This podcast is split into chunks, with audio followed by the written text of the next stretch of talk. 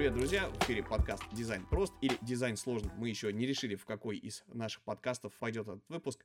А в гостях у нас дизайн-директор сервиса Яндекс Путешествия Илья Скопин. Илья, привет!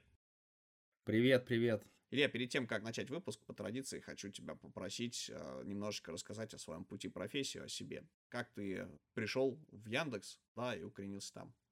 Да, давайте чуть-чуть расскажу в быстром формате.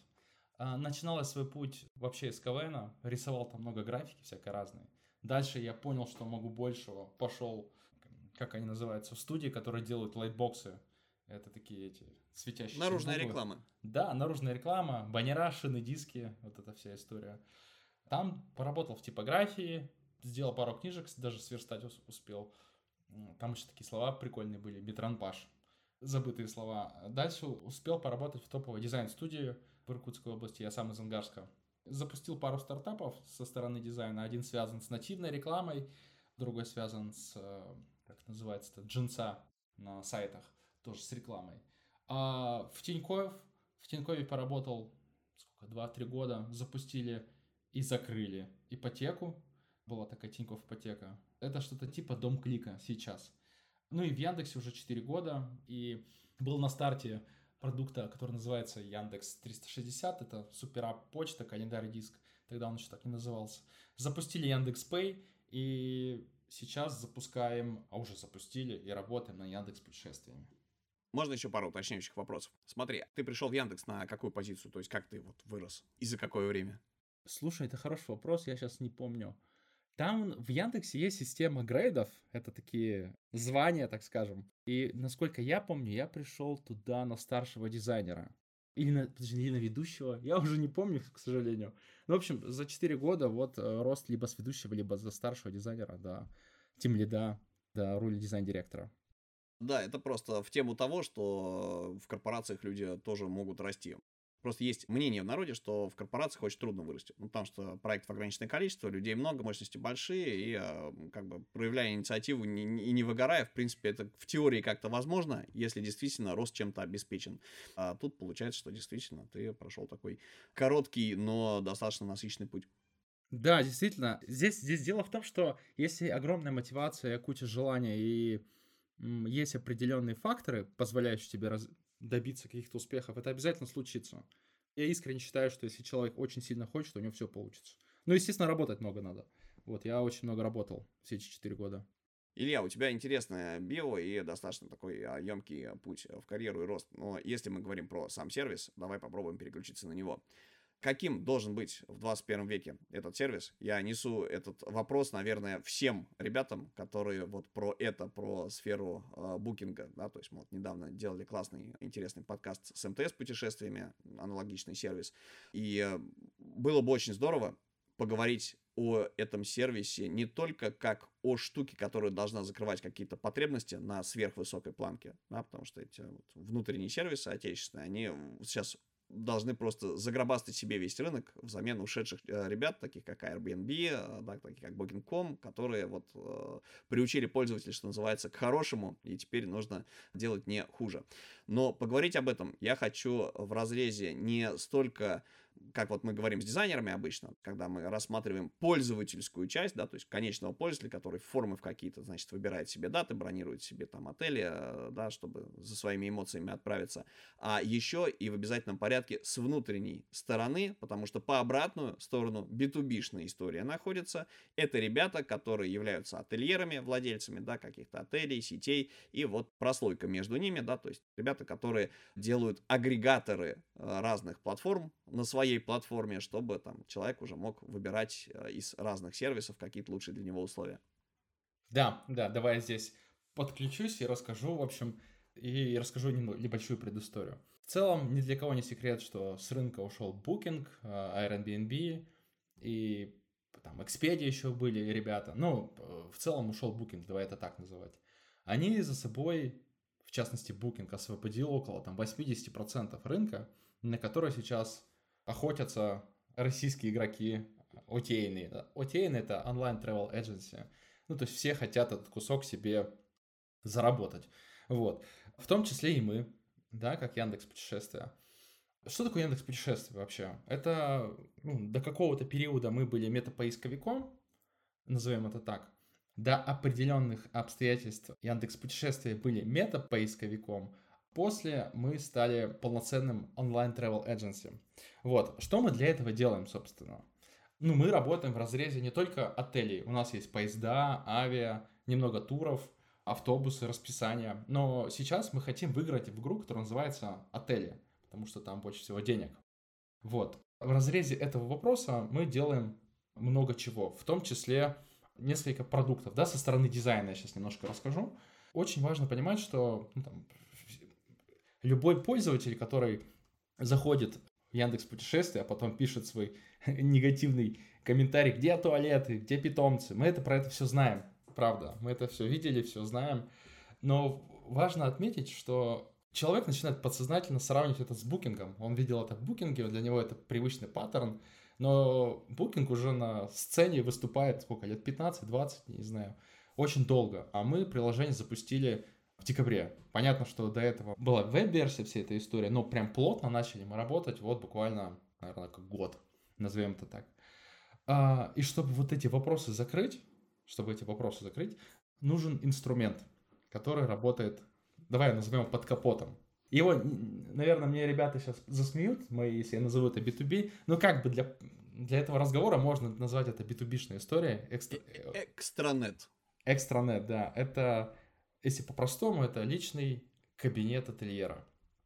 Зачем он нужен, собственно? Давай представим, что у нас с тобой есть отель, да, и мы хотим его продавать на Яндекс путешествиях. Нам нужно зайти, зарегистрироваться, загрузить фотографии, сказать, что у нас есть 10 номеров, там, один 30 метров квадратных, второй 40 квадратных метров. В одном из них есть диван, там нету дивана, есть чайники всякие. Ну вот, вот эта вся история. Обязательно установить цены, как-то управлять доступностью и что еще. Ну, в общем, полностью управление вот этим циклом да? Доступность это что забронировано, что не забронировано, чтобы не получалась история, что у тебя продан номер какой-то на определенный промежуток времени, и тут вдруг э, система, не знаю, там раз-два глюкнула, и приезжают чуваки, которые заказали, заблокировали, но на ресепшене узнают, что а номер-то занят, оказывается. Правильно? О, понимаю? да, да, да, да, да. Это вообще овербукинг это самая главная задача, которая одна из главных задач, которую нам нужно решить, чтобы не было овербукинга. Угу. Здесь сейчас я зайду чуть-чуть дальше экстранета. Ну, то есть экстранет это вот эта история. И мы ее тоже делаем. То есть есть а, клиентский сервис, это приложение, это вот, где вот заходишь, бронируешь отель и жалуешься или гневаешься э, в Apple Store, Google Play, что а, нету фильтра с питомцами, нету туалетов, еще что-то нету. Да, это вот эта история. А экстранет это там, где мы это делаем. Ну, то есть мы угу. все эти фильтры мы там налаживаем. А, важно сделать вот такую ремарку. Чуть-чуть дать водную, как работает, в принципе, отельный бизнес чуть-чуть под капотом. Вот у нас с тобой есть отель, да, на двоих какой-то клевый, mm-hmm. там есть 30 номеров. И мы хотим, чтобы этот отель а, размещался на разных агентских площадках. Например, у нас есть три большие площадки в России. На, на текущий момент это Яндекс Путешествия, Островок и Броневик. Есть, да, ребята чуть-чуть поменьше, которые тоже смотрят на этот рынок. Есть Тиньков, который там тоже агрессивно уже начинает свое путешествие по миру отельного бизнеса и т.д. и т.п. В общем, есть много игроков, и мы с тобой хотим, чтобы наш отель везде, везде размещался. Для этого нам нужен так называемый менеджер каналов. Это такая прослойка, куда мы тоже очень похожи на экстранет. Здесь можно, знаешь, сразу вопрос задать, а чем они отличаются, я потом расскажу чуть позже, если мы дойдем до этого. Ну, то есть это какой-то такая прослойка, куда мы заходим, также загружаем все, что я тебе сейчас рассказал, цены, доступность, фотографии, категории номеров, тарифы. И вот этот менеджер каналов уже во все остальные эти агенты рассылает предложения. Соответственно, если мы за, а, забукали номер а, в Яндекс путешествиях, автоматически менеджер каналов отправляет сигнал о том, что этот номер уже забукан в другие агенты. Вот так это работает. Вот есть вот еще вот такая история. Зачем, собственно, нужен-то экстранет? Ну так вот, глобально. Мне, как ательеру, очень важно понимать, как продается мой отель на конкретной площадке. В рамках этого разговора на Яндекс путешествиях. То есть мне мало того, что нужно завести там вот это всю карточку, всю информацию про отель. Мне нужно понимать вообще, как продажи идут. Посмотреть платежки, а в дальнейшем просто настраивать ранжирование в рамках Яндекс путешествий. Ну, например, если я хочу, чтобы мой отель видели больше народу, мне что-то надо как-то заплатить за это. Ну, в общем, это как э, стандартная модель, как в Яндекс Директ или как в Авито, ты проплачиваешь историю какую-то... Э, как... Биржа, короче. Да, да, да. Мы это про это до, до этого еще пока не дошли. Мы этим сейчас думаем про это занимаемся. Но э, закладываем в том числе работу внутри экстранета про это. Да, ательеру нужно четко понимать, как, как дела на площадке а, Яндекс Путешествия его отеля. Посмотреть платежки, возможно, подредактировать номера, переименовать что-то. А, есть какие-то утилитарные вещи, а есть какие-то, ну, типа, вещи типа ранжирования. Но я повторяюсь взять, к примеру, Booking и его экстранет. Это я, когда туда зашел, ну, у нас были доступы, естественно, я посмотрел и удивился, насколько он здоровый. Это как одна известная социальная сеть, которая запрещена у нас э, на территории Российской Федерации, только, мне кажется, в раза два больше. Ну, то есть это вроде бы инструмент для ательеров, а под капотом там столько инструментов, это просто, я, я удивился, насколько он здоровый и сколько ресурсов туда вложено. Мы тут э, посмотрели, сколько там народу работает. Это просто невероятно. А в одном только экстранете букинга. Собственно, мы делаем такой же. Супер, я понял. А можно пару уточняющих вопросов? То есть, э, если вот э, перевести это в объектоориентированную, скажем так, плоскость, то есть, если вот сейчас нас слушают ребята, которые хотят себе, допустим, сделать продуктовый кейс, чтобы прийти там к тебе, в Тинькофф, в МТС, путешествие, с продуктовым кейсом, как-то проработанным, чтобы понимали, как это устроено. То есть, есть оконечник в виде там, ну, мобильного девайса или веб-версии сервиса для конечного пользователя, где я вот, как пользователь, хочу куда-то поехать отдыхать, я должен там выбрать направление, дату, да, то есть, ну, куда я еду, в какие даты, и, соответственно, посмотреть доступные номера, получить выдачу, проанализировать ее.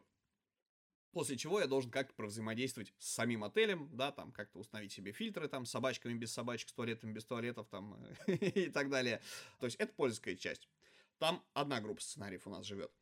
Следующая история, про которую можно подумать, это как это интернет сам выглядит, то есть как выглядит платформа этого самого букинга, где есть описание отелей. Да, то есть э, у нас, опять же, там разные группы пользователей. Есть ательер, есть администратор какой-то с вашей стороны, который снимает там статистику, выводит это все вам в отчеты, там, Яндекс Дата Ленс какой-нибудь, я не знаю, там это наверняка автоматически делается, но тем не менее, да, то есть вот есть а, разные ребята. Есть ательеры, а, которые пользуются платформой, а есть чуваки, наверное, с отдельным личным кабинетом. Это как раз вот это вот, господи, я забыл, как называется эта прослойка, прости, опять.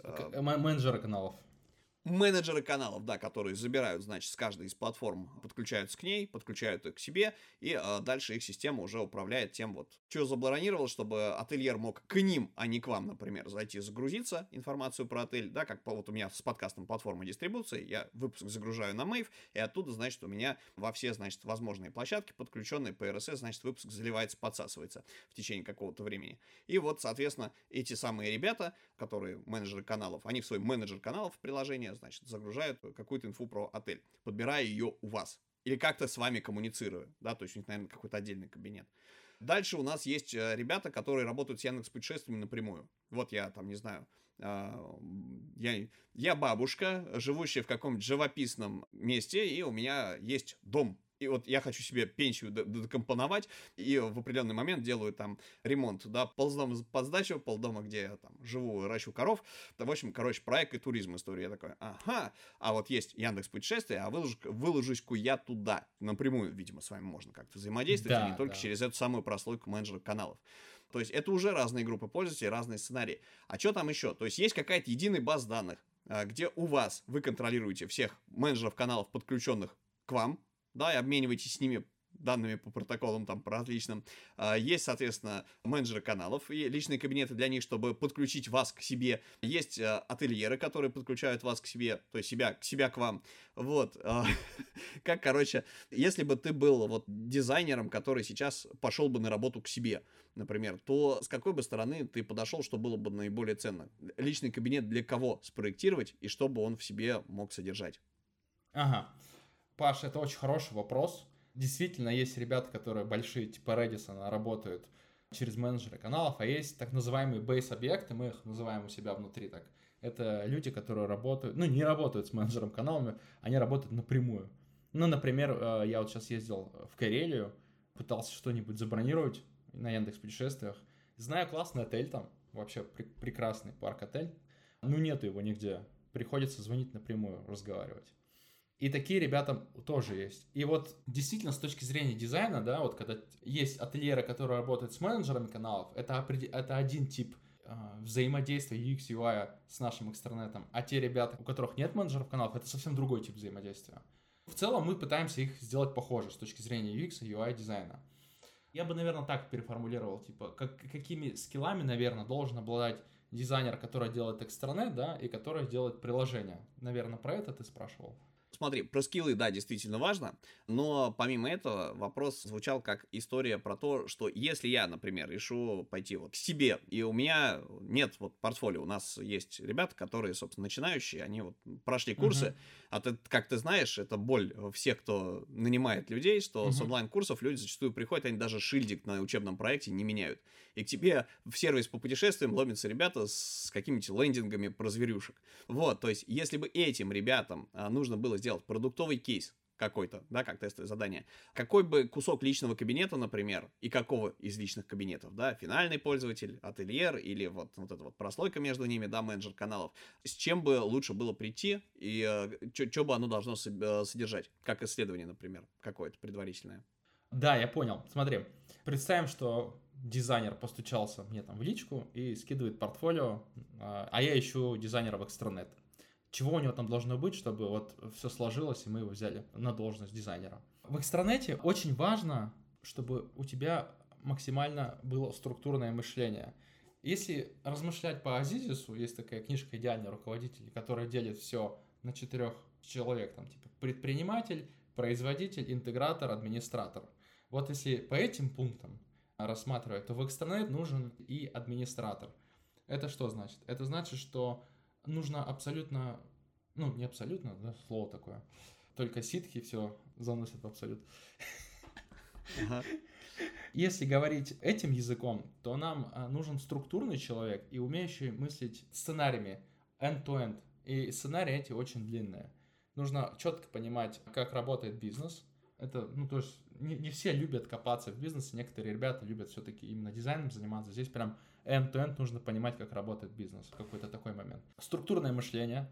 Ты должен точно понимать, как, как вытекает одно из другого. И при этом это не в разрезе маленького сценария, а опять же большого. Важно уметь проводить исследования. Нужно уметь задавать правильные вопросы, которые не наводят человека на ответ. Мы очень много общаемся с ательерами, вот именно, опять же, они разные есть. Есть ребята, которые вот не работают с менеджером, есть ребята, которые работают с менеджером, у них разный тип мышления. Например, ребята, которые работают с менеджером каналов, вот посередине там сидят, я не знаю, как, их, как они правильно называются, но это что-то типа администраторов, типа как на ресепшене администраторов, вот что-то такого типа ребята. А те, которые с бейс-объектами, э, у тех, которые не работают с каналом, менеджером каналов, они, они, в общем, они в блокноте все ведут вообще. Ну, то есть это, это, это ребята, которые контролируют все сами. И у них э, разные боли абсолютно. Один отвечает за полностью за свой бизнес, второй как бы в промежутке отвечает за, свою, за свой кусок. Вот, и неплохо было бы, если бы дизайнер, у него были бы предпосылки э, это понимать. Ну, в смысле, проводить эти все исследования. То есть умение исследовать на базовом уровне. Окей, это просто немножко, мне кажется, не совсем для начинающих ребят, это для тех, кто уже поработал, с, успел поработать с исследованиями. Потому что исследование, когда мы проходим курс какой-нибудь или скачиваем себе какой-нибудь мануал, зачастую его приходится там за уши натягивать э, на что-то. Ты все хочешь попробовать, но у тебя для всего нет ни ресурса, ни проекта. Окей, то есть нужен человек, который умеет задавать открытые вопросы и может, э, там, пообщавшись с командой, опять же, позадав им открытые вопросы с вами, сформулировать список требований, на основе которых будет проводиться это исследование, и на основе которых будут сформулированы вопросы для э, респондентов. Да, здесь, возможно, я сложно сказал, но, в общем, важно сохранять любопытство, ну, типа, заболеть. Вот ты приходишь в путешествие, да, там, в B2B, например, о, пусть B2B будет экстранет, и заболеть этим, ну, типа, прям мне нравится, и я хочу узнать про это все. Ну, прям любопытство, желание загореться э, этим проектом. И у тебя, а, я уверен, что у любого дизайнера это получится нативно. Ну, э, желание узнать про это больше. И когда ты испытываешь это желание, у тебя появляется больше круг вопросов вокруг продукта от начала и до конца. Окей, а если говорить там, не знаю, про топ-10 вещей, которыми должен обладать кандидат потенциальный, который должен этим заниматься на вакансию продуктового дизайнера?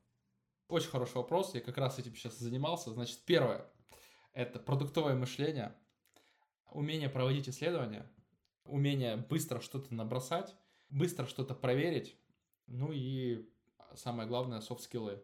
Отметить важно, что этот продукт, его таких на рынке мало. И если ты какое-то решение защищаешь, ты должен, ну, во-первых, быть уверен в том, что ты делаешь, а второй момент, ты должен уме- умело это продать менеджерам. Ну, то есть то есть слямзить готовые референсы, переработать его под себя не получится, а, речь об этом. Да, где-то где-то получится, на самом деле, тот же букинг есть. Но, в общем, нужно обязательно уметь еще разговаривать хорошо. Имею в виду, софт-скиллы — это самый недооцененный, на мой взгляд, пункт у дизайнеров. Они не понимают, что софт-скиллы — это половина успеха вообще продуктовой компании. Окей, ну просто все об этом говорят, но судя по болям тимлидов, арт-директоров и, собственно, руководителей, ситуация сильно не улучшается в плане прокачки софт-скиллов. Это правда, это правда. Отлично. Спасибо большое за перечисление навыков. Я попробую чуть-чуть подзакруглить историю. То есть э, мы просто начинали с вопроса, а что в кейсе должно быть, чтобы там постучался человек, у которого там портфолио нет, чтобы сделать его под вас. То есть, в принципе, может прийти человек, который прозвонит там, условно говоря, пропишет, проинтервьюирует самостоятельно там 3-5 ательеров, сделает на основе этого удобный какой-то сервис, создаст на основе этого, например, wireframe личного кабинета, да, обоснует, почему там те или иные штуки в этом кабинете существуют в сущности, да, распишет, как они могут функционировать в будущее, то есть кликабельные прототипы тоже делать не обязательно, можно там, условно, пару экранов нарисовать и обосновать, почему оно так. И этого хватит для того, чтобы начать диалог? А, вполне хватит, да, да. Мы, например, сейчас, вот давай я пример приведу. Мы сейчас искали стажера в Экстранет, в том числе. К тебе приходил Влад Воркель, у него есть своя площадка, этих поиска стажеров в телеграм-канале, у него классная группа. И вот... Да, а... internship называется. Да, Кстати, inter... ссылочку мы приложим. Сделаем комплимент Владу. Да, Влад, удивительная история, но э, два года назад, а может не удивительно, а два года назад я был э, этим, как же это называется, ментором школы дизайна Яндекса. И там нашел Влада как раз. Вот он сидел, он сделал классное тестовое, я сразу его увидел. Ну и всего, э, всего он прошел три месяца школы, потом именно его я взял себе в команду на стажировку Влада. Потом мы с ним поработали, поработали, поработали, поработали, поработали. Он ушел в Едодил, и дальше через два года я снова его забрал себе в путешествие. Как раз в экстранет. Как раз Влад занимается экстранетом у нас. Влад, если слышишь нам, а, мы передаем тебе большой привет. Не забудь а, лайкнуть этот а, выпуск и поделиться им в соцсетях. Да. Ладно, это можно вырезать, наверное. Да не, нормально. Нормально. Да, Влад теперь с нами, и я как раз заглянул к нему на площадку, когда мы искали стажера в Экстранет. Правда, искали мы стажера вообще в приложение, но по пути нашли стажера в Экстранет. В общем, я пришел к Владу на площадку, у нас было тестовое задание, правда, не про Экстранет, но это не, не меняет сути. Там воронка такая получилась, 100 пришло на встречу, 40 сделали тестовые, и двое сделали прям хорошо. И вот одного мы взяли в Экстранет. Как раз все скиллы, которые мы сейчас обсудили, у этого человека есть. Надеюсь, он выйдет к нам скоро в команду. Могу только поздравить тебя с обретением стажера. Это действительно классно, судя по тому, что ребята на рынке говорят, найти очень сложно. То есть желающих всегда масса, но происходит первичный отсев, когда люди, обладающие даже нужными навыками, они с другой специализацией или по другим углом зрения смотрят на продукт. Окей. Спасибо большое. Я надеюсь, что слушателям несет неправимую пользу этот вот э, диалог о том, как можно подходить к продуктам, потому что действительно, насколько я понимаю, ребята, когда вот э, делают аналогичные вещи, то есть какие-то концепты или формируют какое-то портфолио там после курсов, они к работодателю приходят либо с, ровно с тем, что было на курсах, не адаптируя, так сказать, тематику под то, то, куда идут, либо приходят с вещами, которые очень однобокие, да, там 100-500 тысяч личных кабинетов э, пользователя, где, в принципе, не требуется, наверное, а, каких-то дополнительных вещей в том объеме, в которых они требуются на внутрянку. Друзья, напишите, пожалуйста, в комментариях к выпуску, если у вас был какой-то интересный опыт, связанный с э, тестами, заданиями, с чем вы приходили, с каким портфолио, э, если оно было вот таким вот, скажем так, концептуальным, на те или иные собеседования, и насколько важна, с вашей точки зрения, э, релевантность того, что лежит в портфолио, тому продукту, в который вы идете. Окей, Илья, смотри, классная штука. Если э, говорить про найм уже не джунов, а серьезных специалистов, то каким стеком технологий должен обладать чувак, который, ну, может называться, не знаю, медлом, короче, крепкий специалист, которого уже не надо там стажировать, ты его заонбордил, э, да, там он там за месяц в команду влился, э, условно, и дальше может чесать сам. Вот, то О. есть, каким вот должен быть такой человек? Это очень хороший вопрос. Отношусь к найму очень серьезно.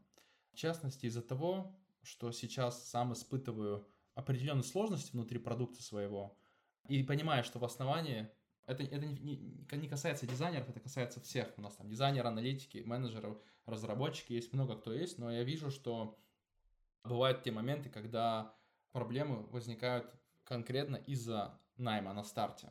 Поэтому к этому моменту нужно относиться максимально серьезно. Найма наше все. Что касается найма ребят, которые по посерьезнее, да, это такие старшие, медлы. Я про ведущих и там директоров сейчас не буду говорить, это вообще отдельная история. Ну, давай возьмем каких-нибудь медлов и старших дизайнеров. Это сложная история, на мой взгляд. Давай опять же поделим. То есть B2B и B2C. Это набор разных качеств определенно должен быть. Опять же, поделили на B2B, на B2C. Дальше мы смотрим, например, у нас в B2C в приложении есть там контуры – Например, один отвечает за, скажем, дизайн, вау-эффект, а второй отвечает за логику и за деньги. Ну вот есть, да, такие подразделения. Вот э, если мы говорим про контур, который вау, мне нужен человек определенно будет со студийным бэкграундом. Это, например, у нас есть крутые студии, там, AIS, э, Red Mat Robots. Ну, это первое, что в голову приходит. Понятно, что и другие студии есть. А если мне нужен будет человек в контуру, который отвечает за деньги, я туда под, я пойду искать каких-нибудь ребят, которые, у которых есть опыт с маркетплейсами работать. Ну вот э, предпочтительно, потому что у них уже есть какие-то крючки. Они понимают, как с этими работать. Вот. И вот я так и сделал, собственно. Например, когда мы искали человека, который будет отвечать за вау-эффект в нашем приложении, мы пошли... Ну, то есть э, из всех кандидатов я смотрел, у кого студийный опыт есть, и нашел. У нас работает Вика, если не ошибаюсь, бывший ведущий дизайнер АИС, студии АИС, и у нее просто изумительный UI, ну просто изумительный. А, и вот она а, как раз отвечает за, ну, типа, как выглядит наше приложение с точки зрения UI.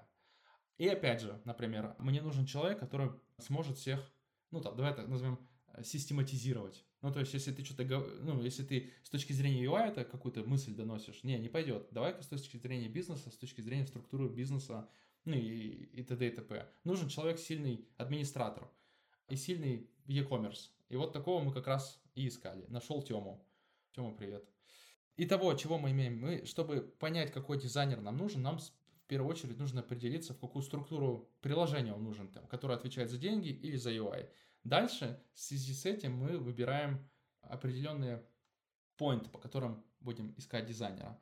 Наверное, так. Но я отмечу, что все нужно делать под задачу. То есть я не могу на задачу, которая э, про UI, искать какого-то человека, который будет там, знаешь, сильным систематизатором. И наоборот, ровно там, где нужен сильный систематизатор, я не могу искать человека, которому нужен сильный UI.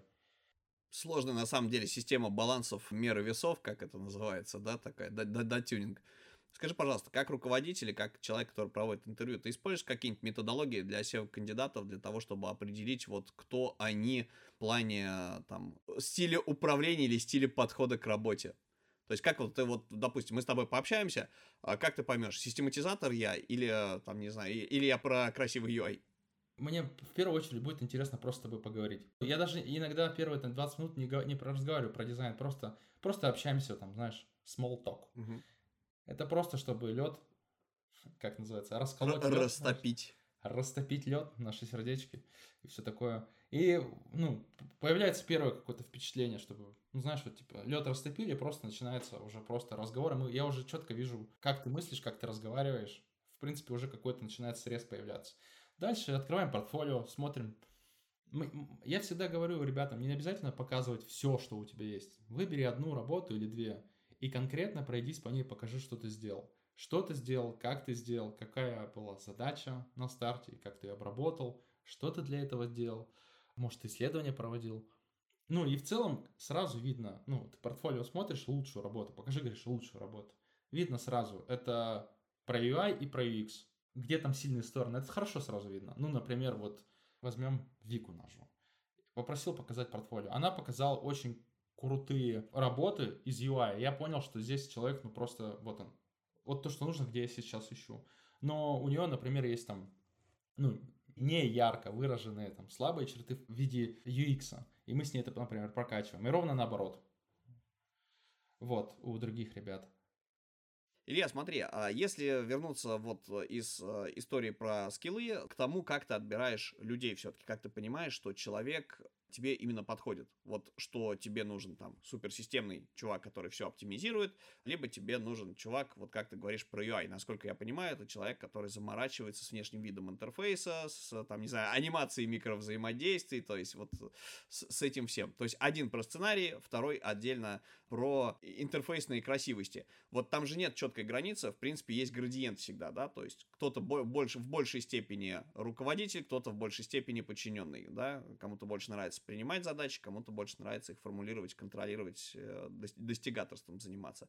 Кто-то больше заморачивается над тем, чтобы его интерфейс соответствовал всем необходимым там современным трендам э, по возможности, да, чтобы там были клевые анимашки микровзаимодействий, а кто-то, чтобы пускай будет нарисовано левой пяткой, зато у нас будет оптимизирован сценарий взаимодействия с этим интерфейсом, э, просчитано все, что можно, чтобы на проде мы получили продукт, который не надо переделывать и так далее. Вот как вот сдвигаться по этому градиенту, как ты понимаешь, в процессе процессе собеседования, а, общаясь с человеком, что вот этот Вася, например, он про системную историю, да, как бы про менеджмент администрирования, про дизайн процесса, а вот этот, э, не знаю, а вот эта Лена, она, например, про то, чтобы э, рисовать супер красивые штуки, которые вот вместе с Васей они просто будут делать идеальный конфетку продукт. Важная ремарка. Прежде чем вот мы окажемся в том месте, когда мы разговариваем про ну, непосредственно с кандидатом уже разговариваем, здесь еще есть определенная стадия, воронка. Это направление внутри продукта. Опять же, есть B2C, есть B2B. Например, про B2C, да, мы поговорим. В рамках B2C тоже есть такие подконтуры. Одно у нас, например, отвечает за wow-эффект, имеется в виду UI, там все wow, свистит, а XD и дизайн, все, все такое история. А второй контур отвечает за деньги. Там нужно, ну, более прагматичные вещи делать. И опять же, если я ищу человека в первую контуру, я буду искать определенный тип дизайнеров. Если во второй, то другой тип дизайнеров. Например, мы ищем э, дизайнера про вау-эффект. У меня есть личный кабинет в Яндексе, HR присылает туда кандидатов, и ну, я, я, я смотрю там CV, портфолио, смотрю, естественно, чтобы человек, на мой взгляд, должен быть э, со студийным опытом. Например, вижу человека с какого-то, с какой-то топовой студии, я такой, о, давай-ка с ним поговорим. И, соответственно, на собеседовании мне нужно его понять, есть ли предпосылки у него к продуктовому мышлению. Возможно, он просто ну, привык работать, что-то сделал, на скоряк отдал, что-то сделал, на скоряк отдал. А как же вот продуктовое мышление, собственно? Как же весь продуктовый цикл? И вот у этого человека конкретно я начинаю проверять вот эту всю, всю продуктовую историю. И наоборот, если я ищу человека а, в контур, который отвечает за какие-то прагматичные вещи, я начинаю у него проверять студийную историю. Ну, то есть, да, ты умеешь системность, ты умеешь продуктовость, давай-ка с тобой поговорим про графику, чувак. Или человек. Вот, э, чувак-человек. Ну, то есть нужно менять, да, если чувак пришел из студии, нужно смотреть, как у него в портфолио присутствовали кейсы из продукта, как, как специи, да, и как это выглядит. А если наоборот, то, соответственно, смотрим студийные какие-то вещи. Интересный баланс получается, хороший подход. Да, да, да, здесь обязательно, вот очень хорошее слово сказал, баланс у меня есть выражение, я его использую, выигрывает тот, кто сбалансирован. И особенно в больших корпорациях. Очень важно быть сбалансированным. Ну, то есть, как ты сказал, градиент, да, слово. Не кидаться в крайности, что я только про UI, или я только про UX, я только про исследование. Да, не надо уметь все на самом деле. И в зависимости от ситуации, это как э, на микшере, знаешь, у диджея. Громко сделать одного скилла больше, потом уменьшать его. И в зависимости от ситуации другой, ну и там, и пятый, и шестой, и седьмой. В общем, и иллюстрация всегда для этого это пульт диджейский, микшер. Выключаем или включаем какой-то пункт в зависимости от задач. Ну окей, в, в принципе, если говорить про а, баланс софтов, хороший подход, мне кажется, да, и смотреть не на то, что у человека сильное, а смотреть на то, что у него из слабого есть, и, собственно, что дальше, да, там, прокачивать это или нет. Ну, на самом деле, ну, понятно, что есть э, сильная ярко выраженная черта, есть слабая выраженная черта. Нужно просто понять, сможем мы с этой чертой работать или нет. Есть там предпосылки какие-то или нет. На мой взгляд, всегда, на мой, это субъективно, но самое сложное это прокачать UI. Там, знаешь, это он либо есть, либо его нету, либо есть вкус, либо нету, есть надсмотренность должна быть какая-то. UI очень сложно качать, ну, по опыту скажу. А всю структурную историю, ну, на мой взгляд, там, за года полтора можно всю полностью от нуля до конца поставить на рельсы, а дальше просто э, накидывать опыта сверху. Поэтому вот. Окей, кстати, есть люди, которые наоборот говорят, что типа UI можно прокачать э, до какой-то степени, ну, для продукта, а вот э, софт-скиллы прокачивать очень сложно, потому что это нужно влезать э, к человеку в его личность и э, ее, значит, там э, отверткой форматировать. О, Окей. Слушай, э, ну, я думал, ну, если рассматривать UX, UI, то, ну, вот, это, это один разговор. А если рассматривать UX, UI и софт-скиллы, это вообще еще один отдельный слой. Здесь э, холиварный вопрос про дизайнеров-экстравертов, дизайнеров-интровертов. Это, это вообще отдельный холивар. Знаешь, про него можно очень долго говорить. Стоит ли дизайнеру-интроверту быть экстравертом и наоборот? В какой момент? Как разговаривать с разработкой? В какой момент идти к пиару, если тебе просто не хочется? А ты, ты интроверт, это отдельный разговор, конечно, но очень интересный. Окей. Тогда, если говорить про экстраверсию, как ее прокачивать? Например, э, ребята и интроверты, и экстраверты в определенный момент своего развития начинают вести социальные сети, блоги, где-то выступать спикерами. Иногда их просто выпинывают, да, как бы вот в, в, в конфы различные, да, как во внутренние, а потом и во внешние, как спикеров, просто чтобы у человека была возможность этот барьер в себе преодолеть, начать говорить не просто это с людьми, а сразу там, перед большой аудиторией, где людей сидит несколько, и чтобы убить этот страх, что меня сейчас съедят если я выйду, открою рот. Э, знаешь, я использую, вот я использую, чисто для себя, и ребятам советую очень маленькие шажочки делать. Мне кажется, человека отправлять, если он интроверт, сразу на конференцию, ну, ну, наверное, да, но это жестко. Советую использовать лайфхак.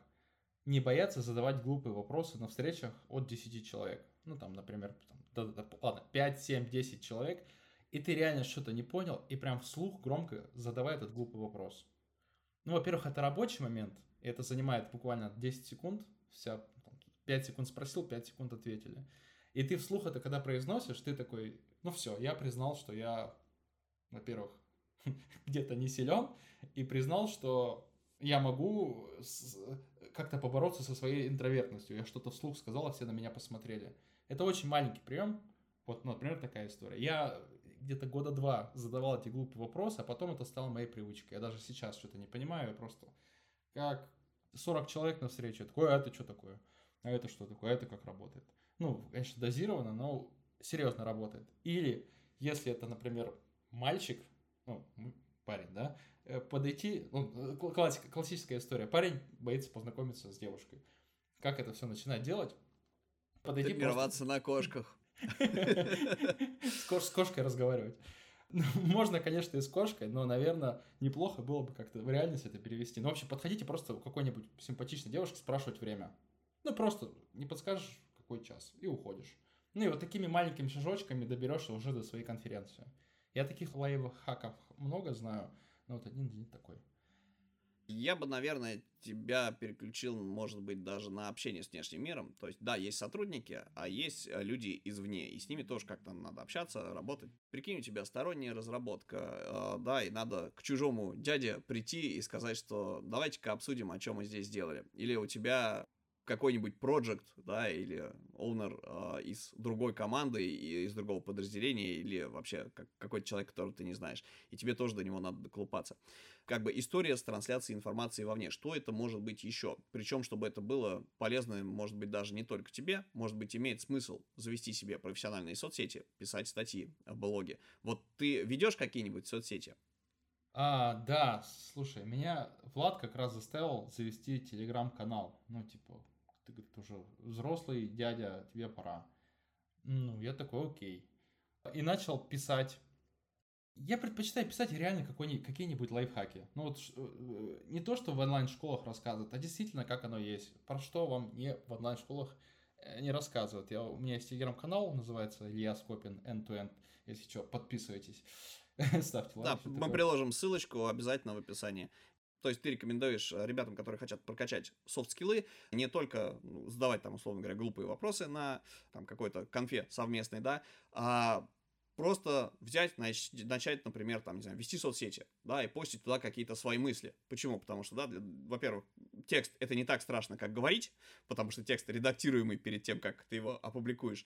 Текст это штука, которая э, для того, чтобы сформулировать строку текста, нужно напрячься, и не много слов сказать, а попробовать это уместить в один абзац, да, то есть нужно когнитивные усилия приложить, и это тоже как-то структурность, скажем так, учат, да, то, что нельзя в диалоге в разговорном. И я так понимаю, что вот ты, ты рассматриваешь вообще, кстати, вот кандидаты к тебе приходят, смотришь ли ты на их соцсети, типа, есть вот интересный чувак или нет, оценивать не по диалогу, а еще и потому, что предварительно, да, у него там есть какой-нибудь, не знаю, телеграм-канальчик, у него есть соцсеть, которую он указал, в которой он посты какие-то делает про тематически, да, про то, чем перестает заниматься.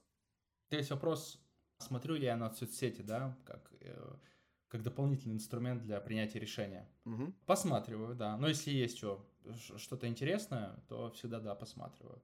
Ну и да, и действительно, это в сторону разговора о том, как побороть свою интровертность. Ну, если это конкретно твоя задача побороть ее, и ты начинаешь какие-то инструменты использовать, в том числе телеграм-каналы, сети, инстаграм. Принадлежащий запрещенной экстремистской мете. Вот. Да. А, тут я переформулирую чуть-чуть тебя. Смотрю я на соцсети как дополнительный инструмент при выборе кандидата. Да, посматриваю. И прикольно было бы, на мой взгляд, если кандидат на собеседование об этом скажет, что я веду этот э, там, бложек свой, неважно где, в том числе, чтобы побороть какие-то свои страхи, интровертность. Это, ну, я, я лично это ценю очень сильно. Работа над собой, это победа над собой, это, это большая победа. Ну, то есть, вот среди слушателей наверняка есть ребята, которые хотели, но боятся, да, то есть, в принципе, завести свой телеграм-каналчик, если там 10 э, друзей, если там 10 подписчиков и твоя кошка, вполне себе тоже неплохая история для того, чтобы делать какие-то шажочки в этом направлении. Окей. Давай попробуем вернуться к продукту с букингом. Если говорить про сервисы для путешествий и вообще про этот рынок, как ты видишь ближайшее развитие его? Какие тренды а, будут, да? Потому что сейчас придут какие-то игроки, кто-то займет основные сегменты рынка, да, остальным останется вот то, что осталось. И дальше это как-то будет уже развиваться, это будет сформированный экономический сектор, в котором будет крутиться определенное количество денег, и вот будут развиваться еще какие-то побочные продукты, будут развиваться, будет развиваться сам продукт по букингу и вот эти все сервисы. Есть ли какие-то отраслевые тренды, на какую тему можно было бы помечтать, да, вот в этом направлении? Отвечу как футуролог. Мне кажется, да, вот какой-то, типа, чем будет Яндекс путешествие через 5 лет, наверное, вот так, да, если очень просто.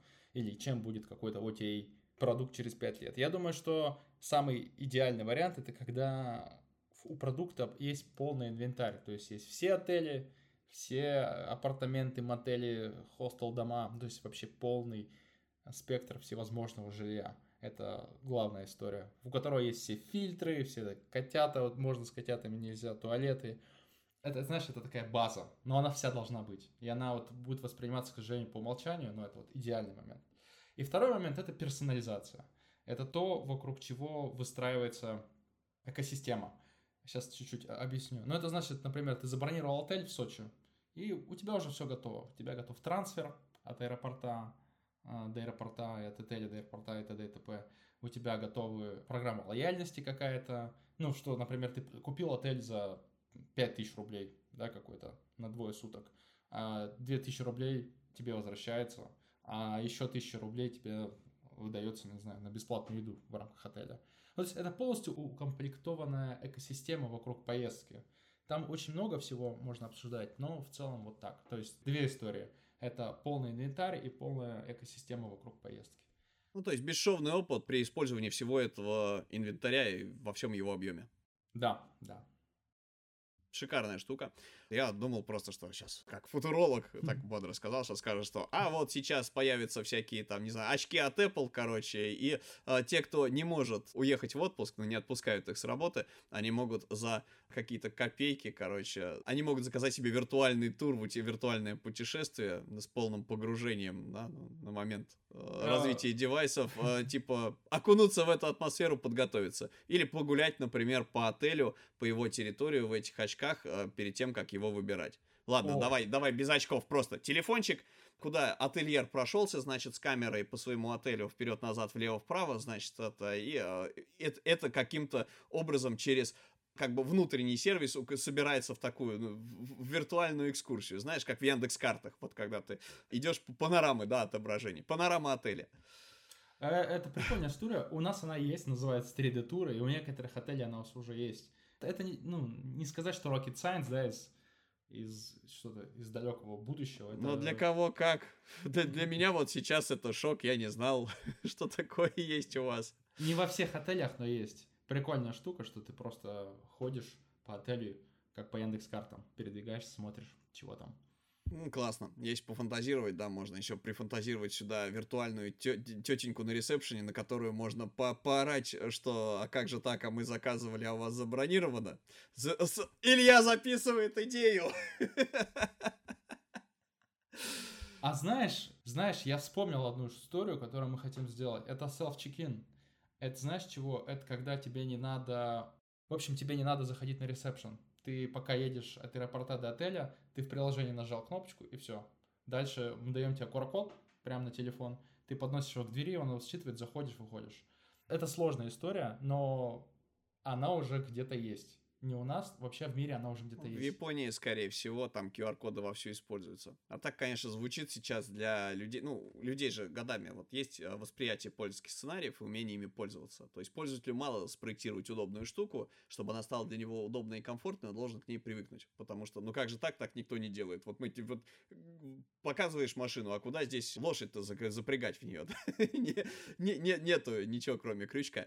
А вот из этой серии. То есть годами людей приучали к тому, что такое кнопка, да, на экране, что это имитация физической кнопки, вот этот наш скеоморфизм и так далее. Годами приучали, формировали пользовательские паттерны, как этим пользоваться, да, то есть люди не сами до этого дошли, это противоестественно для человека на плоской штуке тыкать какой-то мышом, курсором, пальцем какую-то историю. И здесь такая же, мне кажется, вещь э, предстоит, да, переломная, что людей нужно будет к этому приучать, быть пионерами, так сказать, этой э, технологии. А то получается, да, там какая-то штука без ресепшена, это воспринимается как, знаешь, типа, ну, заходи кто хочешь, бери что хочешь, короче, то, то, то, то есть, типа, а как же с человеком поговорить, уточнить моменты, которые там мне непонятны и так далее. Потому что на любой сценарий, а, который человек проходит либо впервые, либо с какими-то нюансами, изменениями, всегда вот есть нюансы, которые нужно обсудить с живым человеком. Это и серия история, а давайте мы сейчас всю службу поддержки заменим ботами. И в итоге ты для того, чтобы узнать, как перезагрузить свой роутер, да, так, чтобы он реально перезагрузился, 40 минут ждешь на, на, на линии, общаясь с ботом, выбираешь там нажмите один, нажмите два. Извини, это такой абстрактный комментарий, так как у нас э, диалог, надеюсь, слушатели согласятся. Вот, кстати, друзья, напишите в комментариях, были ли у вас какие-то интересные кейсы, да, интересные случаи, когда вы при использовании подобных сервисов сталкивались с какими-то инновациями в отелях, да, при бронировании, там, например, какого-то транспорта, экскурсии и так далее. Мне кажется, это будет э, и интересно, и полезно другим потому что на основании этого можно сделать какой-нибудь, собрать реальный кейс, если не в портфолио, то хотя бы для размышлений. А, да, в общем, э, давай дополню свой комментарий. В общем, первое это инвентарь полный, второе это доступные цены, самые лучшие цены. Третье это экосистема вокруг поездки сформированная. И четвертое это ну пусть будет э, self-check-in. Это крутая штука, если мы ее когда-нибудь сделаем, а мы ее сделаем. Это будет инновации из будущего. Ну, кайфово. Супер фича, которая изменит этот мир и рынок. Илья, спасибо огромное, что пришел, было очень приятно пообщаться. Получился выпуск и про продукт, и про личностные качества сотрудников с какими-то лайфхаками. А, друзья, напишите в комментариях вопросы для Ильи, мы передадим, и либо когда в следующий раз Илья придет, а, мы ему это зададим, а, либо, возможно, что он уделит время и как-то в текстовом виде на это ответит. Ссылку на телеграм-канал Ильи мы оставим в описании. Я так думаю, что через телеграм-канал можно и с Ильей связаться, напрямую задать ему какие-то вопросы. Всем добра, любви, творческих успехов. Илья, спасибо тебе огромное, что пришел. Пока-пока. Пока-пока. Спасибо.